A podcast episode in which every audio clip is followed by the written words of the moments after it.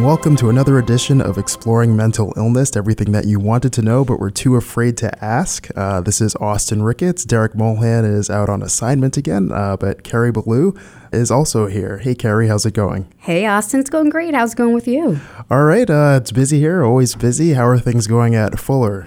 Same, always busy. So, right now, when we do this broadcast, we are in the month of May. So, we're getting ready for a couple of fantastic events. We have a behavioral health and wellness fair that we're going to be doing on June 29th. We finally picked a date, June 29th. And the upcoming or more recent to come upon us event is a our first grand round speaker series featuring our guest today, Dr. Nicole Absar. Awesome, awesome. Uh, so, today we have, I guess, first time guest, uh, Dr. Nicole Absar. Hi, doctor. Hello. So, could you tell me a little bit about yourself and uh, what you specialize in at Fuller Hospital? Sure. So, I, I have a little bit of background I want to share what brought me here into my specialty. I always had this fascination about brain, uh, but mostly I just uh, became more involved when I lost my father. Uh, I was only four year old when I lost my dad. He died from a stroke at that early age, I didn't know what is stroke or anything. I just thought I lost my dad. I didn't have any father all my life. And uh, so it kind of impacted me so initially with the emotional anger, but then I converted that anger to challenge that why people die from stroke. So that brought me into medical school and into neurology and to psychiatry because I thought neurology alone is not enough because you only look at the brain but you don't connect the brain with the mind. So I got into psychiatry residency and I finished residency. So I became a neuropsychiatry combining both together. But then I also felt like, you know, I connected with brain, I connected with mind, but where are the soul? What are the other part of this connection that connects the mind and brain together. So, believe it or not, I actually went to yoga teachers training and I became a yoga teacher. And I do not only neurology and psychiatry, I also specialize in therapeutic yoga for brain disorders. So, this is my background. Wow, wow. It's like turning your anger into passion to just do so many things. That's awesome. that is absolutely fantastic. So, from an early age, obviously, this has impacted you. So, fast forward to today, how have you translated that into your work in terms of working with individuals who um, have stroke or are suffering from symptoms as a result of stroke? So, as a whole, not just for stroke, I just feel like brain is such a mystery.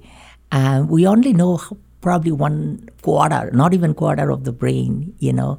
So it's a mystery because, especially for mental illness, especially, you know, it was a stigma. It was such a myth to have a mental illness in the family.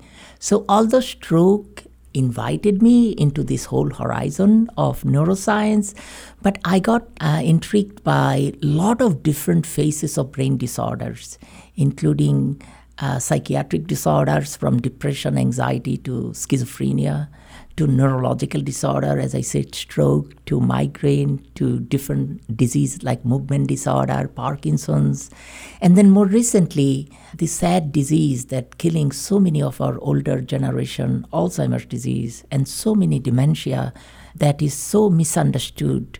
So, in the most recently, my passion has been more into cognitive disorder and how it brings so many faces that uh, misunderstood by a lot of doctors, even doctors in the community, because we have this stigma of dementia as a memory disease, but it's such a wrong kind of impression. Uh, memory is just one part of our cognitive domain we have so many other domains. So memory is just one presentation.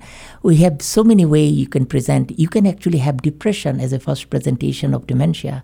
You can actually have hallucination as a first presentation of dementia. You can have sleep disturbance, sleep disorder. They call it uh, REM sleep, like a vivid dream like sleep disorder, as first part of dementia symptom. So yeah, so that's my kind of passion. But I also intrigued by these chemicals in the brain that these chemicals make everyone different emotional experience So, like dopamine is one of the chemical, my favorite one, that kind of make you feel good. Everything that we are good at is for dopamine because of love um, anything, even the drug abuse. You know, people do drug because they want things, they want the high, they want the reward, and dopamine is the reason for that reward system. So dopamine has been also implicated in drug abuse. Dopamine has been implicated in Parkinson's. When you have low dopamine, that is called Parkinson's disease. That is called apathy. That is called depression. When you have too much dopamine in certain part of the brain, we call it schizophrenia. That is what people to psychosis. So when you have Parkinson's disease, you give something to increase the dopamine so that your Parkinson's get better. Can you imagine when you increase too much of dopamine, what you're gonna have? You're gonna have hallucinations. So the side effects of Parkinson's medication is almost like schizophrenia. And the schizophrenic medications, which supposed to lower the dopamine so that you don't hallucinate anymore, if you lower too much, then you get Parkinson's. So this neurology and psychiatry is such an arbitrary term. I mean, this is why it's time for us to unite these two specialty and make it one brain science. That it is only one part of the brain. I mean, can you imagine have a two lung doctor or two heart doctor, one doing, you know? So, but for brain, it's been such a dichotomy so unfair for the patients because it's such a tunnel visions and patients suffer because doctors sometimes don't talk to each other and they prescribe medication that can have interfere. As i said parkinson's medication can cause psychotic symptom. Schizophrenic medication can cause parkinson's symptom. So my passion is always that how can i be both? Sorry it's a long answer but this is why i my most recent uh, implication is in neuropsychiatry no, this is absolutely fascinating to hear your interpretation of the brain and the impact on mental illness and physical disease is absolutely fantastic. I think that, you know, I've been in this field for a while and I don't often hear somebody as eloquently as you do really look at the holistic approach to the brain. I love that statement about there should just be a, a, brain science. Whether it's mental illness or Parkinson's or dementia, it's brain science. All is related to the brain. So this is absolutely fascinating. I have so many questions. Yeah, yeah, and it's all connected. So maybe if we could go back, when you're talking about cognitive diseases, can you just talk, uh, t- tell me a little bit about what that means? Sure. So the cognition is the higher intellectual functioning, um, we are supposed to be good at. uh, this is how we separate ourselves from higher mammals, like animals, like dogs or cats. Having said that, some dogs are actually smarter than us, you know, especially human. But, um, you know, so this intellectual function, intellectual faculty collectively comes with at least five or six domains, what we call cognition. One of them is only memory. So we have been focused on memory for the past three decades and not focusing on other domains. So we're missing so many patients who has dementia but do not have trouble with memory. So I'll give you some example that so these folks always underdiagnosed by uh, physicians, even by specialty, because this is such a new idea uh, of uh, within last 10 years to have these five domains.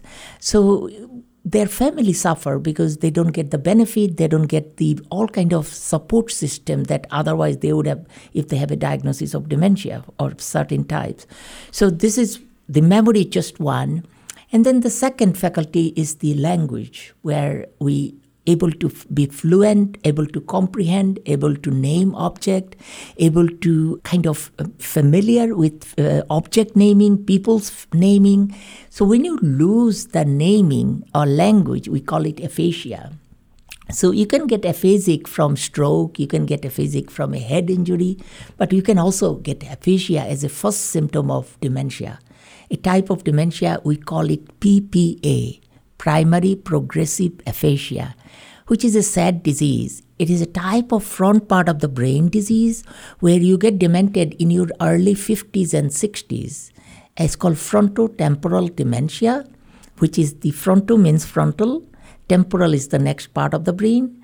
And this is a unique type of dementia, so much different than Alzheimer's because it affects the younger people rather than older people. It affects people in your 40s or 50s, and it's a rapid progressive. People die average lifespan no more than eight to nine years. So it's a rapid progression. It's so sad. I could give you one example when I was practicing on the Cape Cod about 10 years ago. It was a time that I, a patient was referred by uh, Cape Cod Hospital. I had a little practice in Falmouth. Uh, so I got this gentleman, uh, and um, I can't share personal information, but in actual, he was a very uh, law abiding cop. All of a sudden, people noticed that he started acting bizarre.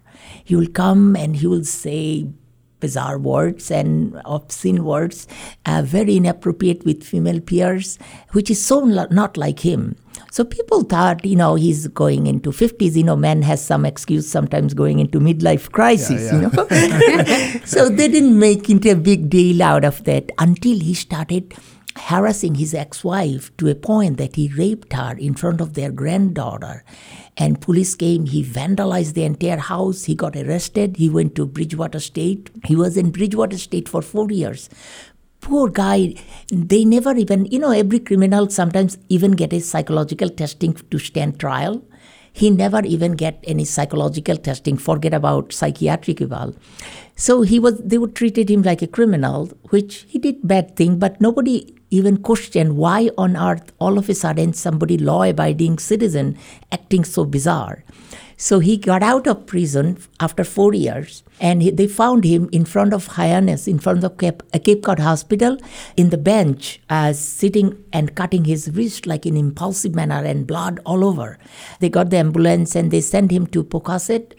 Uh, they thought that he's now depressed. You know, everybody thought, oh, what do you expect? He lost his job, he lost his family, and um, he's just depressed he went to psychiatry and the psychiatrist comes and give medication for depression nothing worked and then one day you know these harvard uh, residents come to cape cod for getting some money. You know they get moonlighting.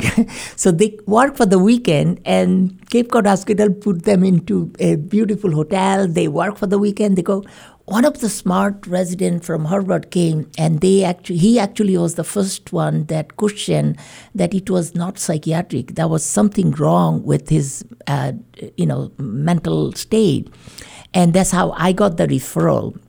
So when I got the referral, I sent the patient for a scan called PET scan. PET, which is a functional scan. This is a great way to diagnose this type of rare dementia. So I could not even wait because uh, the radiologist called me and like, Nicole, you got to come right away. I'm like, is my patient okay? They're like, oh no, your patient is fine, but I have never seen something like that. So I went to Brockton Hospital, which was the hospital they were having the scan, and the radiologist was showing me the scan, the uh, the SPECT scan that it showed in simple term. This is a scan where you assess the glucose utilization in the brain. So they give you an injection of sugar, glucose. And uh, if you have a healthy brain, your sugar should go everywhere in the brain. If the sugar doesn't go certain part of the brain, meaning that part isn't working. So his in his case, sugar absolutely didn't go in both sides of the frontal lobe and the temporal lobe. And I have never seen such a massive, what they call hypoperfusion, like a hypometabolism of the brain. So I already knew that he's pretty advanced stage. So I called the family. And can you imagine family was not even assured. And their families these kids are in their teens or 20s rather than alzheimer's kids. Because this is the younger disease young onset dementia. So they came he actually died six months after I diagnosed because most of the patient die, uh, die from dysphagia or choking episode because choking or the swallowing reflex is controlled by frontal lobe. So they die from that. So this is a sad story. This is why I'm so passionate about this cognitive impairment because if we're focused on memory, he never had any trouble with memory. He had behavior issue. So this frontotemporal dementia can come with two way, either aphasia or loss of speech, so they stop talking, or they have severe behavior, criminal behavior. So they end up in jail, in criminal system rather than medical system. So these are the folk that have so much bizarre behavior. Uh, I know, I, I know we have time issue, but I have so many experience of having bizarre behavior that as a first presentation of frontotemporal dementia, like pedophilia in an 80 year old gentleman who's such a nice grandfather. And all of a sudden and then i find out that he had a severe frontotemporal dementia. So i'm not suggesting every criminal has similar but if somebody has a first onset change in behavior or personality they need to have a neurological evaluation because that's not should be interpreted just as a regular psychiatric diagnosis if you don't have a family history and you have no psychiatric history all your life and all of a sudden you're acting bizarre or having hallucination or having a first onset depression in your 60s you better have an MRI or some kind of imaging or a neurological assessment done. So this is what the second domain comes language. And then we have other domain, I'm not going to go details, like spatial function, the function that we get oriented around our space. So if I have to go to Virginia, I go 95 south rather than 95 north because I will end up in Maine. So this is how my our brain parietal cortex, which tells us which way we should navigate. And that is called spatial function. That is the third domain of our cognition. And then the, we have the cognition function, the first last one called executive function. Executive function is like the CEO of our brain. You know, if you have a good CEO, uh, not like some corrupted CEO, what the CEO does in an office, they monitor employees, make money change, make a decision making, make a budget, make a futuristic plan. This is what our f- frontal lobe does. So our frontal lobe make you think positive, make you think a plan, put your money in the mutual fund or in a IRA market or a futuristic idea like what kind of job we should do how do you make a decision good versus bad how do you control your impulsivity this is what frontal lobe does so when you lose that you either lose that behavior manifest as those kind of behavior or you can't function. You can't point A to B. You can't go from A to B. So you can take a soap to the shower and you have no idea what to do with the soap. And so you stand in the shower not knowing what would be the next step. So this is called multitasking. So they can they can't do multitasking anymore. So that is called executive function. So you can have either two out of five it doesn't have to be memory. Any of those that I talked about, either language, executive function, visual or spatial function, or memory, two out of five, and you have to have some change in your pre-morbid level of functioning to call it dementia. So the dementia doesn't mean memory disorder. So if if I couldn't say anything enough in this broadcast, I want all my listeners to know only one gist that memory does not alone enough for a diagnosis of dementia. You have to have other involvement, like especially executive function, like a day to day functioning. Just from an outside observer, does that freak you out a little bit about how, like, one chemical in the brain, you know, going wrong can cause you to do and perceive so many different things? Uh, than you might normally. You can hallucinate, um, give you an impulse to do actions that you would never do otherwise. It just changes your entire perception of the world. I'm sure to the people who suffer from certain things, it might seem normal to them, or maybe it just seems a little bit off. It is. It is such an amazing uh, kind of. Uh, there are really like a vivid camera, vivid. Uh, what do you call it? Like a feedback that you can actually get a whole experience of somebody's mind. So you can experience how a schizophrenic feels when they hallucinate. There are some video, the life experience of medical video that you can actually experience how the feelings, the path of Parkinson's disease or path of schizophrenia. In other words, I mean, these chemicals are so, uh, we don't even know half of it. I'll give you a funny story though. This is really funny. This is off medical side. One day I used to live in Plymouth and I used to be a resident at Tufts Medical School. So I used to have a long ride from Plymouth to Tufts in Boston. So it was a long traffic delay. Every day I'll be stuck in the traffic. So one day I'm sitting in the traffic on my right hand side and on the left hand, immediately on the next lane, there is a beautiful blonde girl. She's sitting there in the car. She's like me, standing in the traffic. And I see her, I'm looking at her, and she's like doing 500 different things at the same time. She's covering her lipsticks, you know, she's putting her hairs, and she's sipping a little water, she's answering the phone. When she looked at me, I told her, that oh my god you got a beautiful frontal lobe and she's she's looking at me like what? She had no idea what i was talking. But that is the frontal lobe. That is the multitasking. That is the executive function that she was so good at. And so yeah so this chemical is so intrigued you know sometimes you, it's funny but it does. I mean how this chemical can make things even for normal people and as well as abnormal perception like hallucination like dream like a REM sleep which is the dream-like sleep you know there's a type of dementia you get as a first presentation is REM sleep it's called Lewy body disease. So if somebody has like a sleep disturbance and they're coming to you, oh, I just have, I don't have anything else. I just have vivid dreams and I act out. The acting out of the dream is so bad. Sometimes they punch their partner during their sleep and their partner stops sleeping with them because they get partner, you know. And that kind of uh, symptom, we call it acting out of dream or dream enactment behavior. Now we know dream enactment behavior can lead to two diseases. One is called Parkinson's disease, and one is called Lewy body dementia.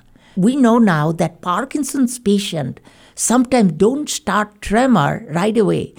10 to 15 years before they start tremor, sometimes they go into phases of psychiatric symptom or sleep disorder like ocd and depression is so common I actually had a, put it on my website. I just found a new article in the American Academy of Neurology. It's an article from Taiwan it just came out that they found a linkage between bipolar disorder and Parkinson's disease. So they thought that Parkinson's patient, way before they get Parkinson's disease, they actually start having bipolar disorder.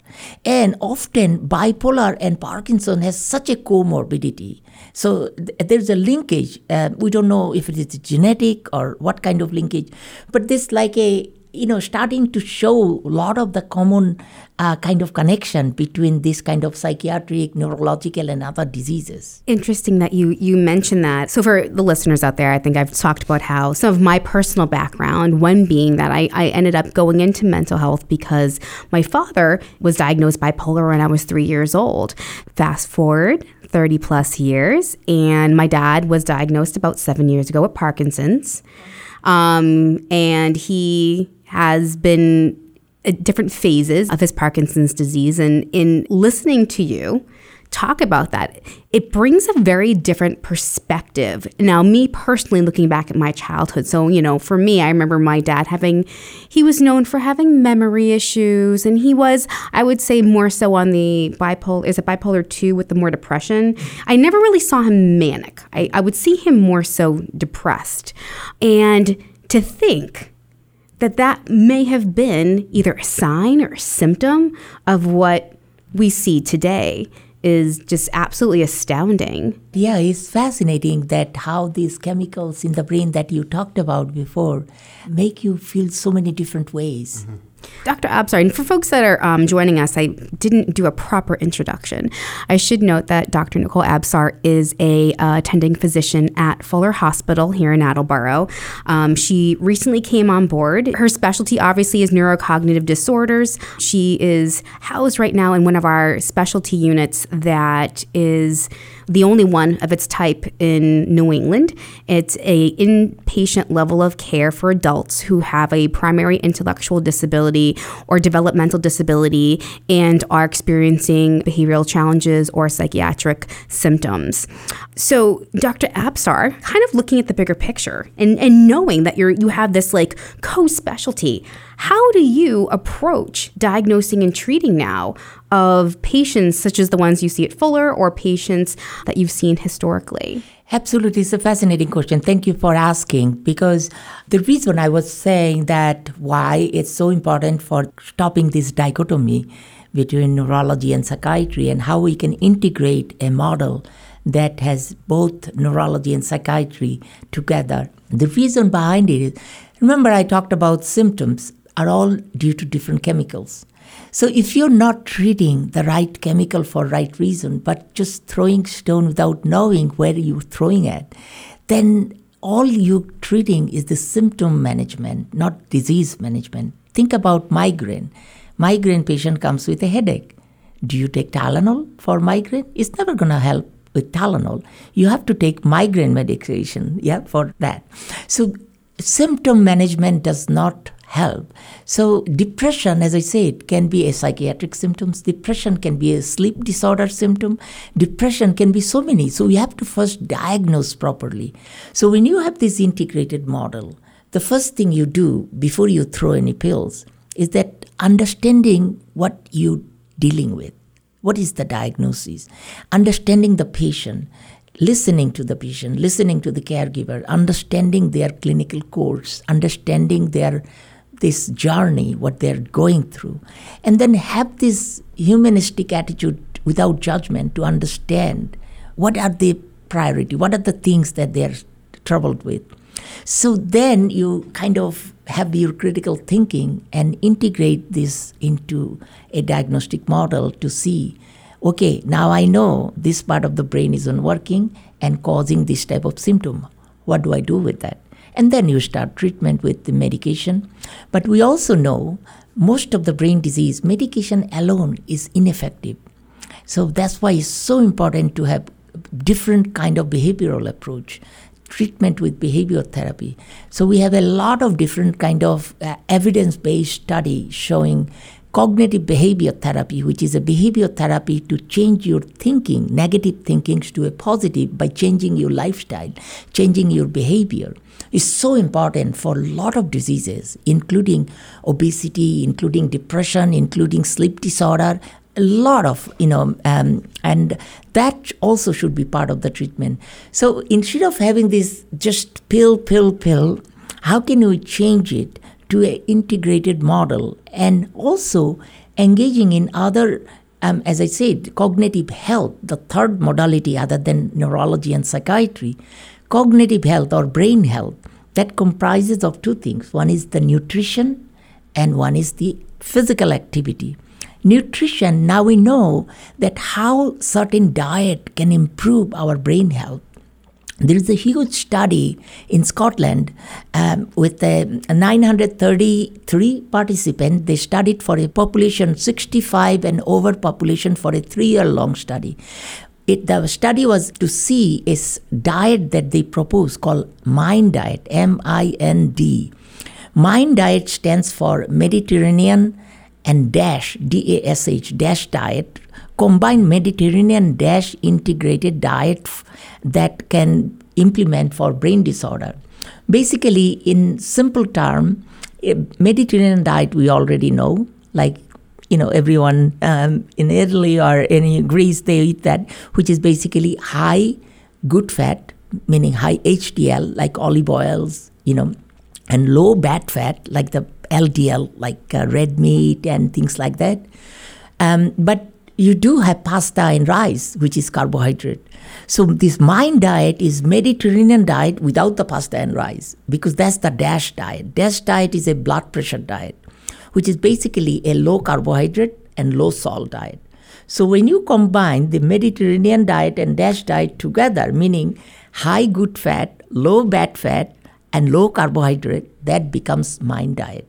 So they collected that 933 patient for a three-year study. They had a baseline MRI, and then after three years, they have them follow through the mind diet.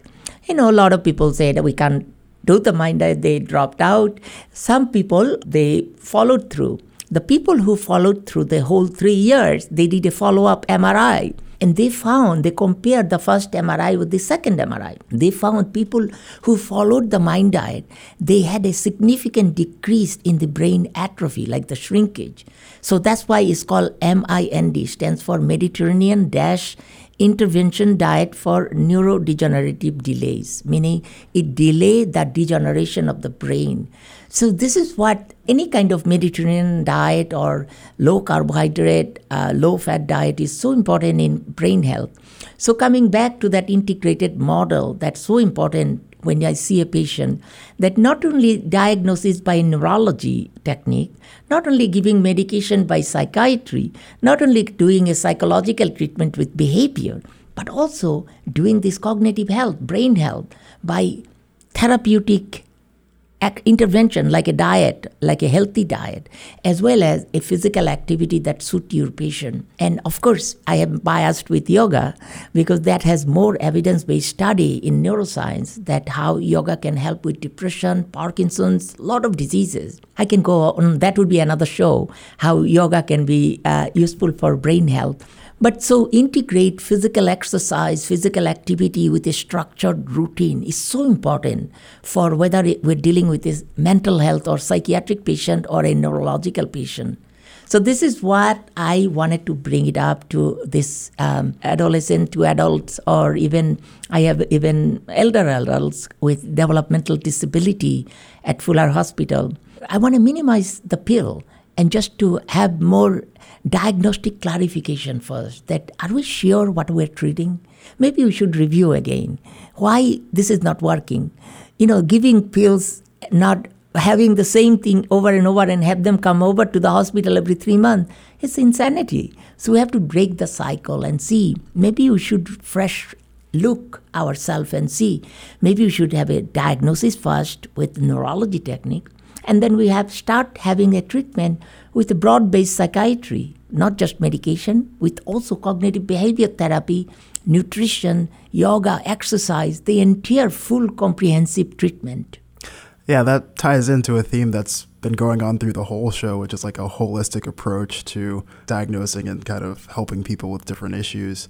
Um, what would you say to listeners who might be going to see their own doctor or um, a mental health professional, and they kind of want to encourage their professional to kind of have a holistic approach? Like, what would you say to them? Maybe any questions that they should ask or, or something like that? Sure, absolutely. Especially, um, I, I would definitely, if you have any whether it's a neurological issue or psychiatric issue or even a medical issue, if you do see your uh, provider. And most physician is getting more into this model um, you know some more than the other.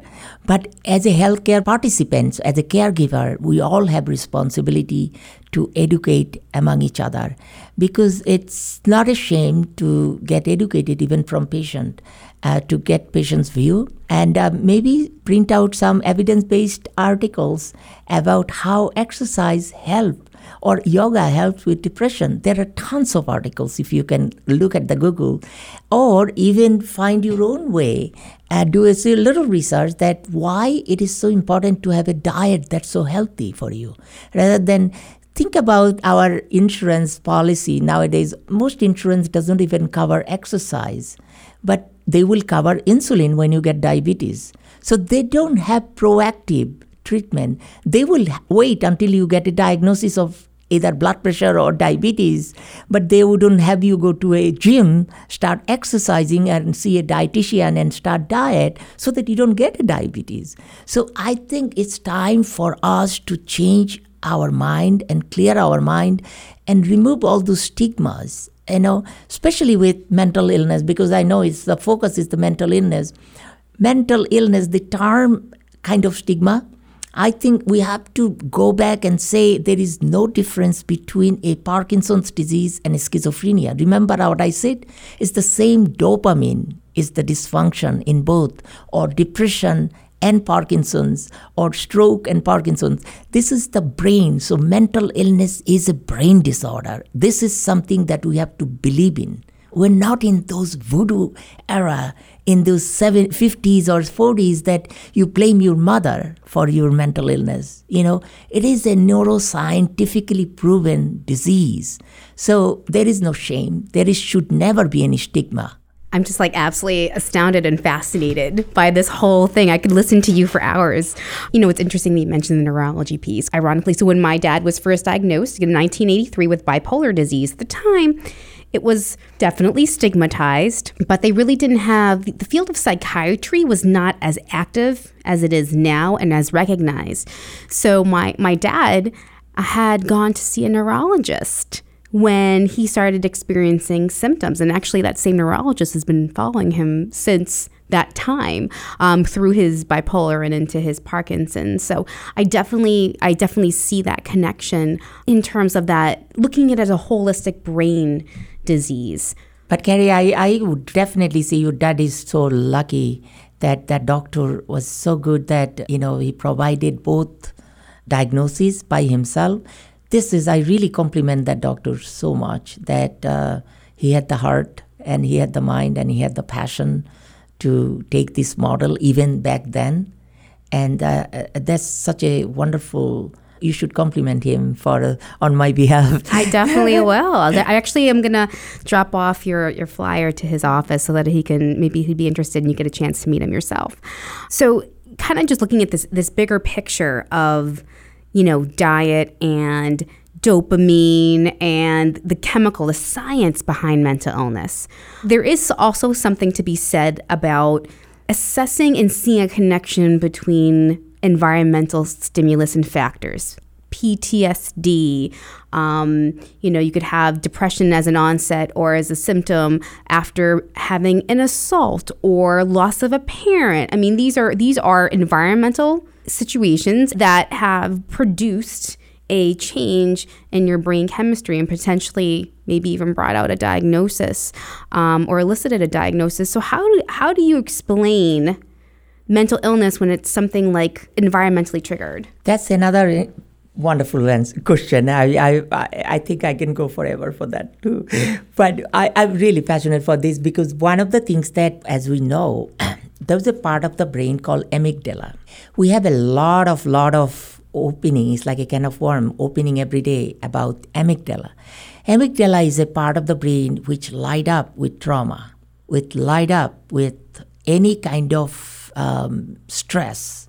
So every time that even if you see a snake, amygdala light up. That's how the amygdala send all the impulse to hypothalamus, which is our hormonal area, to pituitary gland for the stress hormone. Stress hormone that asks your adrenal gland in your uh, little gland before, be, above your kidney area to produce cortisol and cortisol increase the blood pressure palpitation so that you can you fight know remove flight. the stress fight, yeah. fight yeah. and flight so the amygdala is so important to that so we found out with um, a lot of literature now the ptsd that uh, post traumatic stress disorder even in any abuse this amygdala get completely deranged okay so this amygdala activation or the light up of this amygdala an abnormality in the amygdala produce the abnormality in this what they call HPA axis, hypothalamic pituitary adrenal, the stress axis.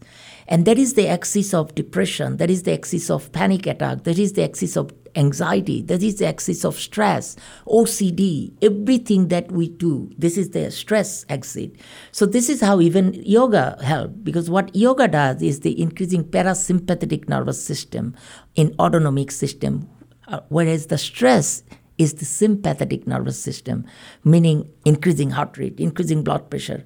Whereas parasympathetic means decreasing heart rate, decreasing blood pressure. So our body is always in a balance between these two. When you one goes up, that's how we get high blood pressure. We get uh, anxiety disorder. When you have too little of that, we get depression you know apathy parkinson's all kind of things. So yes there is a huge connection with environment even the drugs. So drug change the chemicals in the brain. So there is an acute reaction of losing somebody. You know so there's definitely psychological factors involved which may not have immediate change in the brain chemistry. Like you break up with someone, you'll be sad. You know, that's called situational anxiety. Even in DSM, we do that for brief reactive psychosis or brief anxiety disorder. And sometimes all you need is someone to counsel you, someone to support you, someone to, even if you have medication, very mild, because those usually resolve spontaneously because that's kind of physiological. The psychiatric disorders start when usually it has to distress your life. Depending on the diagnosis, it's more than certain duration. So it has to be at least six weeks or four weeks, you know, more than four weeks or more than six weeks, depending on what kind of diagnosis he was giving.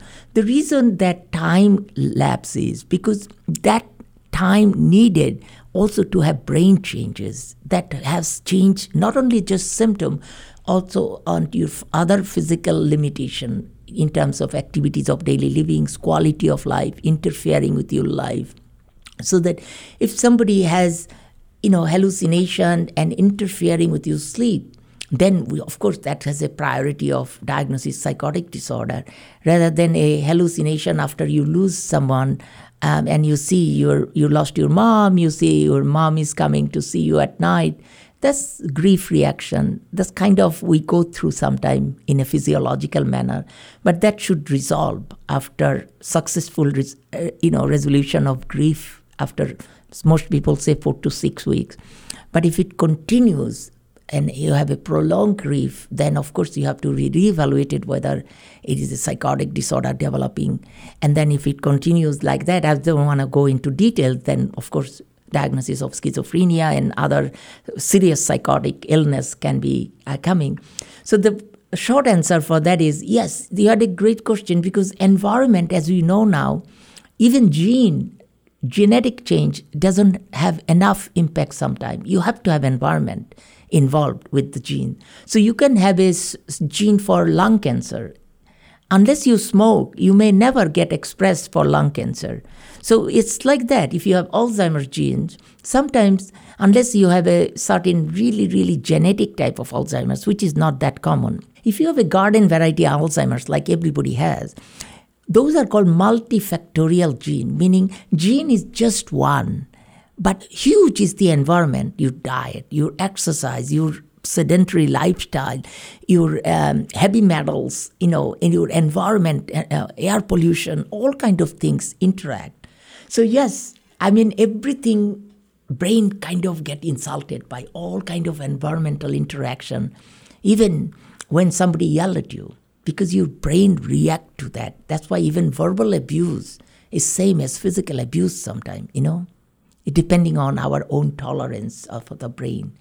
So this is why I mean I always tell the clinician that don't assess the severity of trauma because everybody, even a minor trauma, can elicit PTSD to some people. You know, um, it depending on how is your brain reserve or how is your cognitive reserve especially if you have a family history of already have mood disorder or certain psychiatric disease um, and you are exposed to really really emotional life situation then of course that should be counted you know, rather than looking at the more dry attitude uh, that what are the symptoms you have. So, yeah, I think the environment interacts so deeply with neuroscience. Uh, so, again, um, there was some studies and i'm not uh, sure i can give you reference for that especially when i was at tufts resident there was a mri study for jail uh, prisoner with uh, antisocial personality disorder their brain. And they found the changes, same thing that I was talking about, amygdala. I don't know how far did they do the follow up on that study, but there is a lot of amygdala related aggression that we see. And that's why um, we also feel that amygdala can do both way. It can make you aggressive, but it can also make you completely socially apathetic or isolated and kind of introverted or indrawn. So we are thinking about even autistic spectrum disease and connection with amygdala. It's funny thing. One uh, one time, my daughter, I was doing a PowerPoint presentation about amygdala, and my daughter, she was in her teenage. She was going somewhere. She, was, she saw me. I was riding amygdala. She said, "Oh, you're doing a presentation for amygdala?" I said, "How do you know amygdala?" She said, Oh, we all know about amygdala. I said, How do you know? She said, We talk about it on Facebook between our friends. I said, Facebook? I'm like, and she was in her teen. Uh-huh. So she said, Yeah. Uh, we know that if you uh, amygdala is the reason that some of my friends are butter, social butterfly and some of them are introverted. She was actually right because that's how the social you know uh, behavior nowadays we are thinking that connection with amygdala so this is a new horizon opening And there's a tons of research in NIH for amygdala related disease, even with autism, with schizophrenia, uh, the you know, especially negative symptoms of schizophrenia, where patients are um, apathetic, they can't express themselves. So, yeah, it's a fascinating neuroscience field. Wow. So before we wrap up, would you mind sharing with our listeners maybe some of your information, such as your website? Sure. So um, I'm a little crazy. I, I, I'm, I'm actually working in Fuller and I do a lot of uh, community presentation. I love to, um, I love education. I've been in teaching for so many years. I have done faculty at Tufts Medical School and Hopkins, as well as Harvard Medical School and University of Massachusetts. Currently, I am involved with some education in Maryland. I was in Maryland for the last five years. I still go back and forth in Maryland. And so I do have a uh, website which basically it's not really uh, for money profiting is more educational website about my passion that integrated neuroscience passion so please check it out it's simple nicole absar n-i-c-o-l-e nicole a-b-s-a-r absar md.com Thank you again, Dr. Absar, for joining us today. Thank this you so has been much fantastic. for having me. Thank you for having me. All right, so as we wrap up the show, Carrie, do you want to go over your information regarding Fuller and the um, drop in center? Absolutely. So, for folks that are interested in um, whether it be learning more about Dr. Absar or some of our other doctors, or just learning more about our services at Fuller, um, you can reach out in various ways. We have a new website, www.fullerhospital.com. Uh, you can also contact us at our main number, 833 3 Fuller. That's 833 338 5537. And if you'd like to speak to me, I'm extension 234, Carrie Ballou, Community Relations. Uh, we also have a Facebook page at Fuller Hospital as well. And we have and we participate in a fantastic community model uh, drop in center that brings resources from around the area, including Fuller and several other resources to the community. One Wednesday a month, the last Wednesday of every month. It's called the You Are Not Alone Drop In Center. And you can see that. Um, you can check us out at, at Attleboro Recovery on Facebook. Um, drop in, get resources, free Narcan training, and voluntary clinical assessment. We are there to help you. Austin, would you like to tell people about how they can learn more about downloading our podcast? Uh, yes. So if any listeners have any questions, you can email us at mental illness at wararadio.com. You can also find out more about the show by going to wararadio.com. So you can find Exploring Mental Illness on iTunes, Stitcher Radio, Google Play, TuneIn, and YouTube. If you like this show, please leave us a, a rating or review on any of those platforms. Uh, the more reviews that we get, the more it gets out to the community. Also, we have a Facebook page. If you just go on Facebook and search for Exploring Mental Illness, then you will find us. Um, so, yeah, stop by and leave a comment uh, or send us an email. Thank you, uh, Dr. Absar, for coming in. Uh, everyone, be well.